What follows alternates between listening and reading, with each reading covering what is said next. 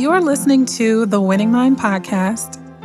I am Leticia DeSuz. I am a mindset coach and business strategist who has helped more than 1,200 people change their lives, their relationships, their businesses, and just win in life. There's a myriad of reasons why we're not winning in life. Most people don't really play to win, they play not to lose. And what winning really means is becoming a better version of yourself each and every day. We can do this together.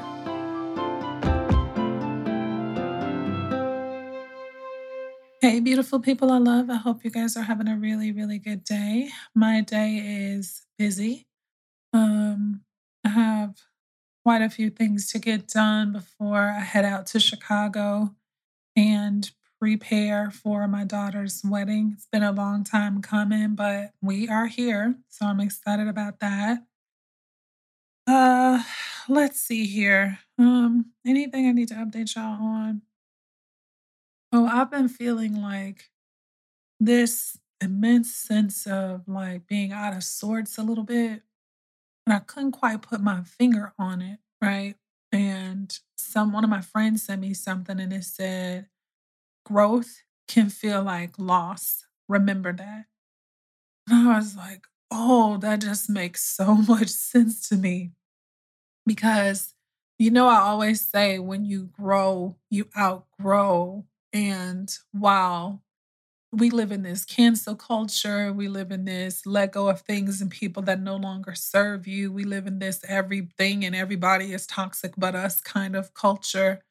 Um, that's not where I'm coming from. I'm talking about real, genuine growth that lends itself to outgrowth. That is really the fallout when you have made personal growth a lifelong commitment is that you also feel an immense sense of loss a lot of times when you outgrow. And what made me start thinking about this was I had a chance to guest on um, one of my friends' new podcasts, and we were talking about how we were talking about the same thing about outgrowing things, people's situations, and how you can leave without abandoning. And she said the two kind of sound the same to me. And so, can you explain that? And I said, abandonment is almost like you just cut off and you go. It could feel the same to people, just to be clear, right? But leaving without abandoning is a conscious choice and decision just based on where you've gotten in your path and in your growth journey. And that simply means that the way that you had been showing up in a particular relationship is no longer conducive to you and to your own growth. And while you are responsible to other people, to other parties that you are in relationship with, you are not responsible for other people. And that becomes the hard part. I'm not talking about like your children or anything like that, but you are not responsible for other people. When you grow, when you outgrow, if you choose to change the dynamics of a relationship and the way you are showing up in a relationship, whether that means you are exiting the relationship altogether or the role you're playing in the relationship changes, there is going to be fallout, especially if you are the person that has initiated it, right? But the flip side of that is remaining in a space or in a place and you've outgrown it. And so now you're out of integrity with yourself because you don't want to be the person who disrupts the relationship. You don't want to be the person who makes other people uncomfortable. And so you are existing in the relationship in a way that is not authentic because you're not making the choices and the decisions that are necessary, right? relationships are tough, relationships are hard. And I was thinking about, I can remember when I was a kid, and I used to be sometimes with my mother's side of the family, sometimes with my father's side of the family.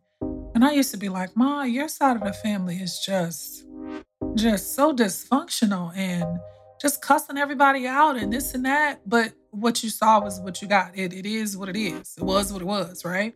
And then I would go to my dad's side of the family and everybody seemed to be peaceful and getting along and that kind of a thing and it was it was just really civil but as i got older what i realized is that my dad's side of the family those relationships weren't really authentic because underneath that there were a lot of underlying things and a lot of underlying issues that weren't addressed they were just swept under the rug and people were showing up in the relationships in a way that was not true and it was not authentic. And eventually it erupted, right? So, my whole point is growth can feel like loss.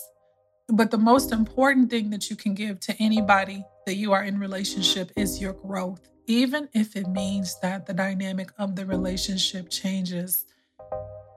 You have to hold to the belief that people can handle upset, people can handle disappointment, people can handle whatever is a part of their own growth journey, even if it no longer includes you in the same way. And that is one of the toughest things to do and um, to have to do when you really just want to show up as a person of integrity. Okay. So it's, just something to consider how you are showing up in your relationships, right? Because the other thing that I discovered, you know, I'm always reflecting and self reflecting. I discovered this just a couple of days ago, right? I discovered that I was working really hard to prove or to disprove something to someone about me. And I, for the vast majority of things and people, I don't do that. But I realized that I was doing that. And when I prayed about it, I felt such a release from doing that. Because, in essence, when you are working to prove, to disprove, to get approval, or to do anything, you are people pleasing. And underlying that is a need to control what people think of you and how people think of you. I'm not saying that what people think of you is not important. That is not what I am saying. But what I'm saying is, aside from growth, the biggest gift that you can give to yourself and give to relationships is relinquishing the need to control other people. When you relinquish the need to control other people, you free yourself and you free them, and you free everybody to show up authentically. And when people can show up authentically, then you can make decisions by what you see authentically right? Um, and so control does not always look overt and obvious, right? Sometimes control can be very insidious, it can be very subtle, control and manipulation. But those are the tools that we resort to when we don't know how to ask for what it is that we need, or when we um, don't get our needs met, we resort to control and manipulation. And so I felt such a release and such a sense of freedom to just be like, listen, I didn't realize I was doing it, number one. I don't have to do it, number two. Number three, I am enough. I am more than enough. And that's just going to be what it is. So I just invite you to consider what ways you may be controlling or attempting to control or attempting to manipulate how people see you, think about you, what they think or believe. Because I said this in another podcast that I'm really not working that hard to change people's opinion of me. And for the most part, I don't, but I did discover in, in, in that one area where I was still doing that. So, how I always tell y'all, healing is a lifelong journey. You know, I would be dishonest if I didn't tell you that, you know, some of these things I still struggle with, right? So, that being said, the other thing that I discovered, one of my clients really helped me. one of my clients really helped me dig into this a little bit deeper. So, anytime we are together, she is very close to me. And consciously, it doesn't bother me that she's close to me. But when we were together a couple of weeks ago, she was like, Leticia, she, she basically said, like, I pushed her away from me. I did not have a conscious awareness that I pushed her away from me because I don't mind her being next to me. She's like, You can push me, but I'm not going anywhere. But do you know that I have had people to tell me before, like, if they like come close to me, then I like move away. And so what that lets me know is that I have, I'm laughing because it sounds so silly, but I have some challenges with people in my personal space, right? So I dug into that a little bit. And y'all, I, do y'all know what enmeshment is? What the word enmeshment means or what enmeshment comes from? I don't know that I've ever talked about that on the podcast before. But basically, if you have what's called enmeshment challenges or enmeshment trauma, as you were growing up in your household, there was no clear, there were no clear sense of boundaries. Boundaries, as my mentor used to say, there were no clear sense of boundaries. And so you didn't feel or didn't have the space to individuate and grow into a separate sense of self. So enmeshment, it just feels like you're fused in and, and mixed in with everybody else, right? So, how does that happen in a family? In my family, of course, there were no boundaries, but growing up, and this is not to to say anything negatively against my mom. It's just how it is. My mom had me at 16, my dad was 17, right? And my mom basically had a plan mapped out for my life. This is what you're going to do. This is what you need to do. This is how you need to do it. You're going to go to college. You're going to get a job. You're going to do this. And so that that plan that was mapped out for me, I don't really feel like I had the ability to develop who it who it is that I would have been genuinely and authentically, right? Over time I did. But having a mother who felt like very imposing, having a father who felt very imposing with his opinion, what it produced in me was a sense of defiance and a sense of rebellion, right? It produced in me issues with authority where I didn't want people telling me what to do or telling me anything, but I really wasn't mature enough to to handle certain things. So then it produced in me a sense of codependence because I still needed my mother, right? And then it produced a sense of hyper independence where once I figure things out, I'm going to do everything on my own. And I rarely, rarely ask for help. But a lot of that stems from a sense of enmeshment. So, how it shows up today is when people, when I start to feel emotionally crowded with people and with people's issues, I'm not talking about my clients. They pay me to listen. That's that's a different bucket, right? But if I start to feel emotionally crowded or overwhelmed with people and their problems and their stuff, or if relationships start to feel really draining for me, or people feel really emotionally needy as if they want something from me that I don't feel that I have the capacity to give them, it triggers that sense of um, enmeshment. And I instantly, like a knee jerk reaction, need to put distance in myself to regain a sense of emotional equilibrium. I don't know if that makes sense to y'all. So when people try to make plans for me and plan something out, it feels like I don't have a choice and it feels like I'm being controlled. Now, people can have, can be well intentioned, right? And this has very little to do with with people, right? So when people have very strong and dominant personalities and take charge personalities and just try to do things like that, I'm usually the person that's like, uh uh-uh, uh I ain't going because I need time to consider, I need time to respond. And I need time to just know if this is a no or a yes for me, and you can't control or manipulate me into that yes. Let me know if this makes sense. So, having now discovered years of discovery of, okay, what feels right for me, what feels true for me, I can say yes or I can say no. And I mean it. When I say yes, I'm wholeheartedly there, I'm all into it. When I say no, I really mean no. Here's what happens with that. Now that I've discovered this, when I say no, a lot of times there's fallout and there's disappointment, and I let a lot of people down. But remember, we're not responsible for people, we're only responsible to people. But it's been a long journey of discovery to understand number one, that people don't mean harm. They are showing up in the way that life has shaped them. But number two, that does not mean that I have to allow what feels like boundaries to be encroached and I still have to make the decisions that are best for me, right? So, if you have children or if you're around children, one of the things that's really, really important to pay attention to is what your children genuinely want or don't want, what they like or don't like.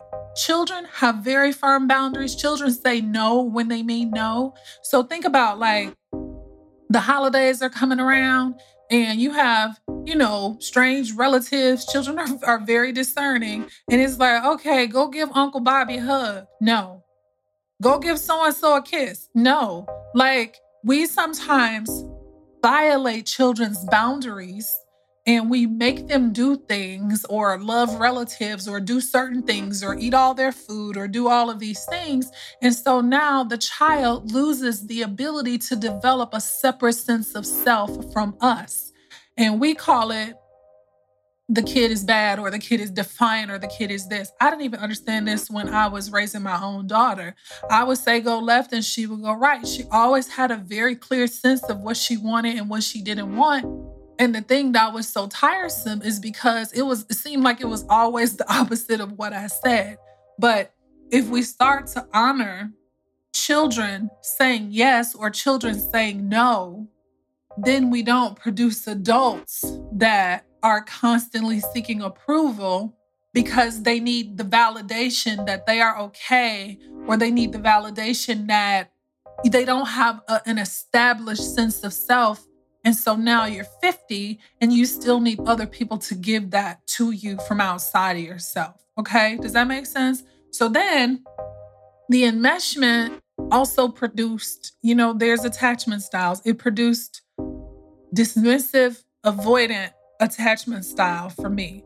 So I'm probably the one that when I'm in, I'm in, but when I'm not, I'm distant. And distant is very protective for me, even though it can feel punitive to other people, right? So remember, I'm always saying, you got to do the work. You want to go on this journey of discovery. And the goal, the here's the thing the thing is not to constantly revisit your childhood trauma. The thing is getting reacclimated with yourself and learning who it is that you really are so you can show up as that person. The reason why we feel unfulfilled in life a lot of times is because we have this void and we have this disconnect and we're showing up as everybody but us. We're showing up as this version of ourselves and everybody loves it and everybody feeds off of it. And inwardly, it's like, this does not even feel true to me. I was talking to somebody else and I said, Well, what does feel true to you? I don't know. I'm not really sure because they never had the space and the opportunity to discover that. So now at 45, 50 years old, they're on this journey of discovery, feeling like they're late to the party because they feel like they're living in a way that is very inauthentic. Okay. So I was listening to this um it wasn't a podcast. It was probably like a, uh, what do you call this? Like a, um, I can't think of the word. A bunch of little mini speeches from Oprah, and, and in it she was talking about failure and how failure is God's way of saying, "Hmm, you're not aligned. Hmm, you're off track. Excuse me, you're off track." And I think the reason why so many of us fail or so many of us are not aligned is because we are not aligned with who we are inwardly in a way that is truthful. A lot of y'all, let's say a lot of us, because I'm one of y'all, right? But a lot of us, a lot of y'all, if people knew how you really felt and what you really thought and you took off the facade and you took off the mask and you shared certain parts of yourself, your whole circle would change. Your whole your whole relationships would change. Your whole friend group would change because people would be like, this is not you. When in actuality, it really is you. The person that they've gotten accustomed to was not you. And so now they have to mourn that person that you were as the you. You know how people say, allow me to reintroduce myself as who you really are emerges. And it's like, allow me to reintroduce myself. No, this really is me. Who you've known for the past 20 years was not me, but now I'm shedding that skin, right? come on, eagles. You know, eagles, they get by themselves, they get in solitude, and you know, them feathers, they they they they gotta shed so they can soar again. And so we're missing some things in the process where we're not shedding those old identities. We're not shedding those things that like are not really us. And so we're bringing all of the baggage, all of the weight of other people's expectations, all of the fake approval that we have for showing up this version of ourselves, and inwardly we're dying. We're dying because we're not living. We're not living in truth. We're dying because we're not living in the most authentic expression of who we are. Money won't change that. Fame won't change it. Power won't change it. Success, which is subjective, won't change it. To me, Something that I'm adding to my definition of success is living truthfully and authentically. Living truthfully and authentically in whatever that looks like for me, irrespective of what other people think that that should be. And I said this on the podcast that I guested on. What that means is I, you, if you choose to do this, will betray a lot of people. You will betray a lot of people because you're going to let down a lot of people because they have this idealized version of you of either who you've been or who they think you should be. And so you're going to let people down. But the other side of that is if you don't live in truth and in authenticity, you betray yourself. So you get to choose, right? You get to choose. Do you betray yourself or you do, do you betray not people, but you betray the thoughts, you betray the ideologies, you betray the constructs, you betray the customs, you betray the traditional thinking, you betray the conditioning that has shaped you to this day and say, I'm shedding this shit, okay? Because this is just genuinely not who I am. And so, you know, that had me thinking too, like, there is no freedom is a life value of mine, right? Freedom. There is no greater freedom than when you can bring all of who you are to spaces and places and to relationship. There is no greater freedom than that. Of course, freedom is costly. Freedom will cost you every single thing that you have. And it's why so many of us live as prisoners. We live as prisoners in relationships. We live as prisoners in our own thoughts. We live as prisoners in careers and in businesses because we are so afraid to allow who we really, really are to come forth. I don't know if y'all remember this book. Um, I think it's Elizabeth Gilbert, Eat, Pray, Love. She was eating up some shit. But when she was married and she was just miserable in her marriage and she disrupted her marriage to go live wherever she was living in, in Italy and all these other places for a year. And people were like, oh, you made that covenant before God and you were selfish and all of that. And then she ended up married to another man that she met on her journey and her travels. And he was her mate. And then she left him and realized she was in love with her best friend who was dying from cancer. And so I don't know if she married that lady before she died.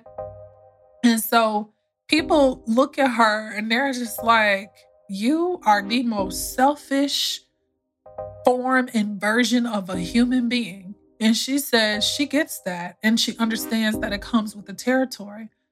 But she says she's a truthful and authentic human being. Now, you can agree with that or you cannot agree with that. But I respect it. I respect that at every juncture, she got to the place where she made the choices for what felt true and real and right for her life at the moment. Here's the challenge we think that we can control people. We think that people owe us something. And we think that we're entitled to things from people in a way that they may or may not be able to deliver, right? In the beginning of a marriage, when people make forever vows, they probably mean it from the depths of their heart and souls, right? Until death do us part. We did not know that this relationship would die five years later and death did us part.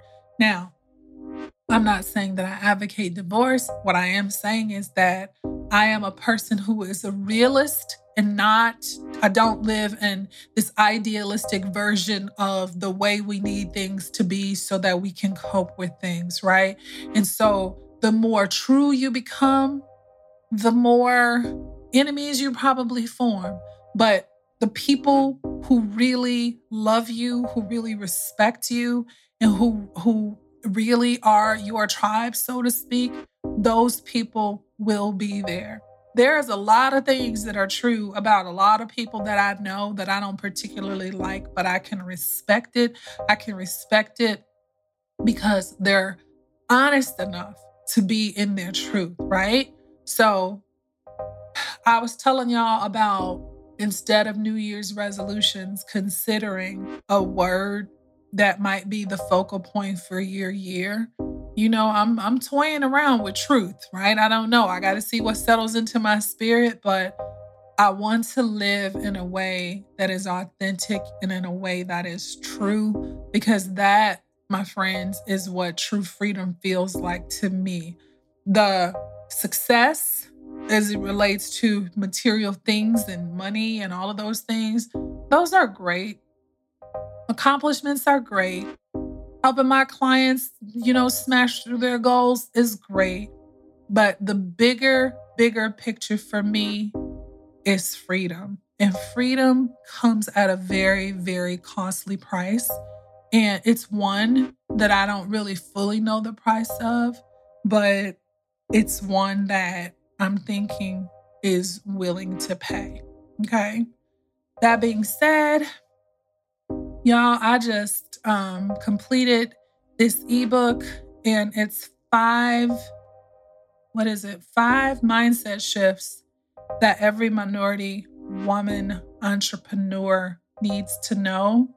I'll let you know when it's available. It will be in the next in the next week or so, but um, I've said before that in addition to business coaching, that I'm moving into a whole lot more of the mindset and inner work, inner healing coaching for entrepreneurs because it's not enough to just get the bag when you still have the baggage, right? So um, keep that in mind. I will keep y'all posted on that. And I'm rolling out like group coaching with that. But I've been telling y'all that I want to help people heal as much as I possibly can, help other people heal as I am healing, and just put my, my, my mark on the world in that way. So, y'all, I love each and every one of y'all. How can you show up in a way that is more truthful today than it was yesterday? Like, what does that look like for you? Just something to consider. Although it may seem like it's really disruptive to your relationships, and it can be, it's absolutely the greatest gift that you can give to the world is the most true and authentic version of you, you know, that you know how to give. I love each and every one of you. Have a beautiful rest of your day.